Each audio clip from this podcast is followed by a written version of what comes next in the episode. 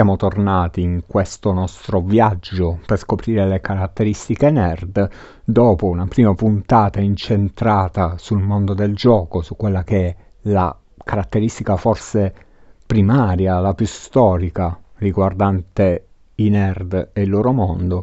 Oggi ci occupiamo del fantasy, quella che secondo me è la più importante, la principale, quella focale da cui poi sono esplose tutte le altre. Ci siamo quindi, abbandoniamo l'intro ed esploriamo il magnifico mondo del fantasy. Sin dall'antichità abbiamo un'esplosione di letteratura fantastica legata all'allegoria, all'immaginazione, al surreale, al soprannaturale. Il fantasy ha questa grandissima forza di essere radicato nelle radici umane sin dall'inizio della propria storia. E sin dall'antichità si parla di storie fantastiche, di narrazioni ai limiti dell'assurdo, eh, tramandati in forma orale prima e poi attraverso testi scritti. Eh, sto parlando dei miti, delle leggende, degli antichi dei, e ovviamente anche di opere un po' più famose come l'Iliade, l'Eneide e l'Odissea. E proprio questa triade di storie crea quello che è il primo canone fantastico che poi si è evoluto nel corso dei secoli ed è sempre stata una costante umana. Mm, posso pensare al ciclo arturiano, ai miti normanni che sviluppano quel meraviglioso personaggio di Re Artù che tanto poi ha influito in alcune opere moderne. E poi man mano passano i secoli, arriviamo al 1800 in cui c'è una vera e propria esplosione di opere fantasy e c'era già qualcosa prima nel 1700, gli ultimi anni del 600, sfociati in quel capolavoro che è I viaggi di Gulliver di Swift ma nel 1800 c'è questa vera e propria esplosione che raggiunge il suo culmine con Alice nel Paese delle Meraviglie di Lewis Carroll. E c'è anche un autore italiano in questo contesto ottocentesco, ed è Carlo Collodi che con il suo Pinocchio, le sue favole basate su elfi, gnomi, folletti, crea un'allegoria tutta nazionale, tutta nostra, basata sulla tradizione popolare. Insomma, le premesse ci sono tutte, sembra essere arrivato il tempo del fantasy e il secolo del fantasy arriva nel Novecento. Ok, lasciamo da parte un po' la storia ed entriamo finalmente nei dettagli.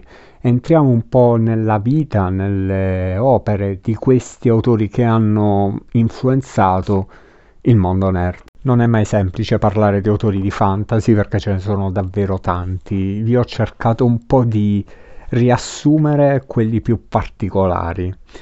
E inizierei partendo da Stephen King, che ha creato qualcosa di un po' particolare, un po' atipico per il mondo della letteratura. Ha creato un multiverso. Le opere di Stephen King infatti sono quasi tutte ambientate in un mondo fantastico con vari piani di realtà.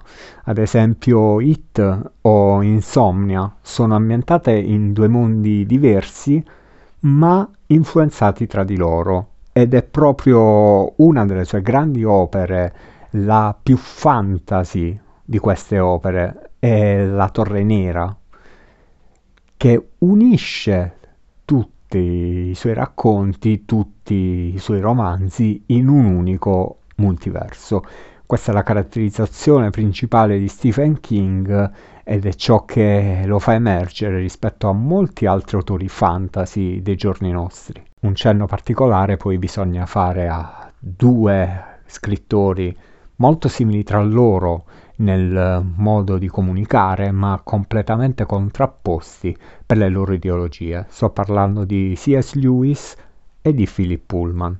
Lewis è un fervente cattolico, infatti nella sua opera principale, Le cronache di Narnia, appare palese il significato religioso che vuole dare. E infatti questo mondo parallelo al nostro viene raccontato dalla sua genesi fino alla sua Apocalisse e come trade union c'è questo leone che rappresenta a tutti gli effetti il Cristo. Philip Pullman, d'altro canto, è un anticlericale completamente negativo nei confronti della Chiesa che nella sua opera principale, Queste oscure materie, rappresenta il male, la negatività, chiamata magisterium e comanda il mondo.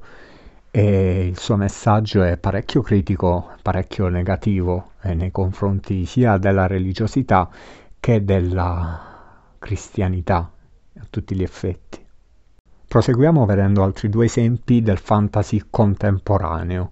Il primo è Christopher Paolini, questo enfant prodige che a 15 anni scrive il suo primo romanzo, Eragon, e poi da quel piccolo romanzo crea un mondo fantastico, il ciclo dell'eredità, quattro libri eh, in cui la crescita dei personaggi è parallela alla propria. E il secondo ovviamente è George Martin, è lui che ha inventato la cross-medialità del fantasy moderno, attuale, contemporaneo, insomma. Uh, ha scritto questa bellissima serie di libri, Le cronache del ghiaccio e del fuoco, da cui è stata trasposta la serie tv Game of Thrones. E in più ha sceneggiato fumetti, ha sceneggiato film, ha partecipato a dei serial televisivi e ha anche collaborato nella creazione di videogiochi fantasy. Insomma, lui è certo un po' lentino nella scrittura, ma sicuramente l'effetto. E concludiamo questo mashup nominando Licia Troisi, che è un orgoglio del fantasy italiano, diventata famosa per Le cronache del mondo emerso, una serie di libri, eh, se non sbaglio ancora in pubblicazione, che sicuramente merita più di una lettura e forse anche un po' più di attenzione internazionale. Bene, ultima parte dell'episodio dedicata a quelli che io definisco i tre pilastri del fantasy. Eh, senza di loro il fantasy per come oggi non sarebbe mai esistito e non avrebbe avuto il successo che effettivamente ha. Partiamo dal gradino un po' più basso, da quello forse meno conosciuto dei tre. Sto parlando di Howard Philip uh, Lovecraft. Lovecraft è un maestro nella comunicazione, nella scrittura e forse per il modo di comunicare il mio preferito tra i tre. Ha creato un nuovo genere, fondendo il fantasy all'horror e l'ha chiamato wild fiction, dove wild significa strano, appunto, perché le sue opere sono strane a tutti gli effetti, disturbanti e molto particolari. Ovviamente la sua opera più conosciuta è chiamata I miti di Cthulhu. In realtà non è una sola opera, ma sono dei racconti messi insieme che creano una specie di engage mitologico molto potente, molto concreto e anche sicuramente molto d'effetto. Io vi consiglio di recuperare qualcosa di lui, di approfondire un po' il discorso Lovecraft direttamente sulle sue opere. Le sue influenze sono state molteplici, ad esempio pensando al mondo dei fumetti italiani, dei Bonellidi, molti personaggi sono stati influenzati da Cthulhu, dalla sua opera. Eh, ad esempio Dylan Dog, Martin Mister eh, o Dampiro Zagor. Ma non solo, mm, pensando ai videogiochi c'è Bloodborne, The Witcher, World of Warcraft, praticamente attingono a piene fonti dalle sue opere e i Metallica, gli Iron Maiden, Black Sabbath per il mondo della musica vedono in Lovecraft il proprio mm, ispiratore, anzi la propria musa ispiratrice. Saliamo ancora nel gradino della fama, anzi forse per fama questa donna, questa autrice fantasy è il top, è la numero uno sicuramente lo è come comunicazione, come narrativa, come potenza narrativa. E vabbè, lei è la Rowling, la conosciamo tutti, Harry Potter lo conosciamo tutti. Personalmente, se a qualcuno non piace Harry Potter, beh, insomma, il mondo nerd non credo faccia il caso suo. Certo, è un'opera con eh, alcuni limiti evidenti, una gestione della magia un po' così così, ma la forza del messaggio, la comunicatività dei propri personaggi fanno della Rowling una maestra con la M maiuscola. Anche in questo caso non entro nello specifico dell'opera perché Harry Potter lo conosciamo tutti, a differenza di Cthulhu che magari vi consiglio di leggere. E piuttosto vi consiglio di recuperare la storia dell'autrice, una storia molto particolare, una storia di sofferenza, lei caduta proprio in basso, che poi da sola riesce a darsi forza, a creare la sua vita dal niente e diventare quella che è. Una storia davvero fantastica per una persona che sinceramente ammiro e stimo. Vi consiglio anche di recuperare un po' le ispirazioni dei suoi personaggi che sono molto particolari.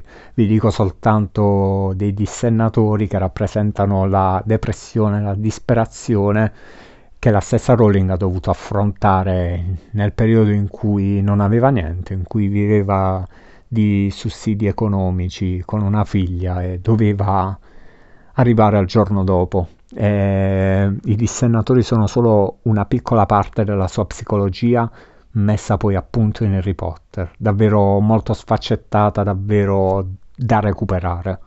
Spero presto in un film, in un libro biografico, autobiografico, perché la storia davvero merita tanto, una storia che deve essere tramandata, la storia della Rowling.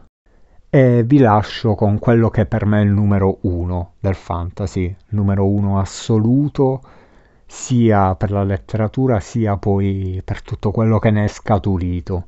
E sto parlando di Sir Tolkien. Tolkien è un maestro e non solo perché il Signore degli Anelli o il Silmarillion o lo Hobbit sono dei capolavori della letteratura, ma anche perché tutto quello che lui ha creato, dal linguaggio al, um, al compendium di razze, poi ha influenzato ogni cosa per un nerd, dal gioco di ruolo, dalle letterature successive, a anche ai videogiochi. Tolkien è il massimo della fantasy mondiale ed è anche il massimo per ogni nerd che si rispetti.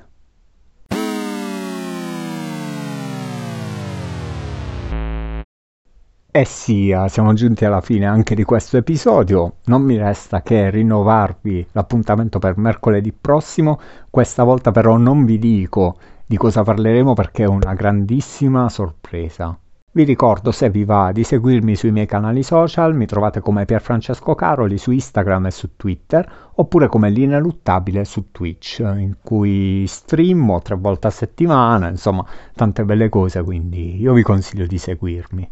Grazie per aver passato un po' di tempo con me, questo era il Nerd.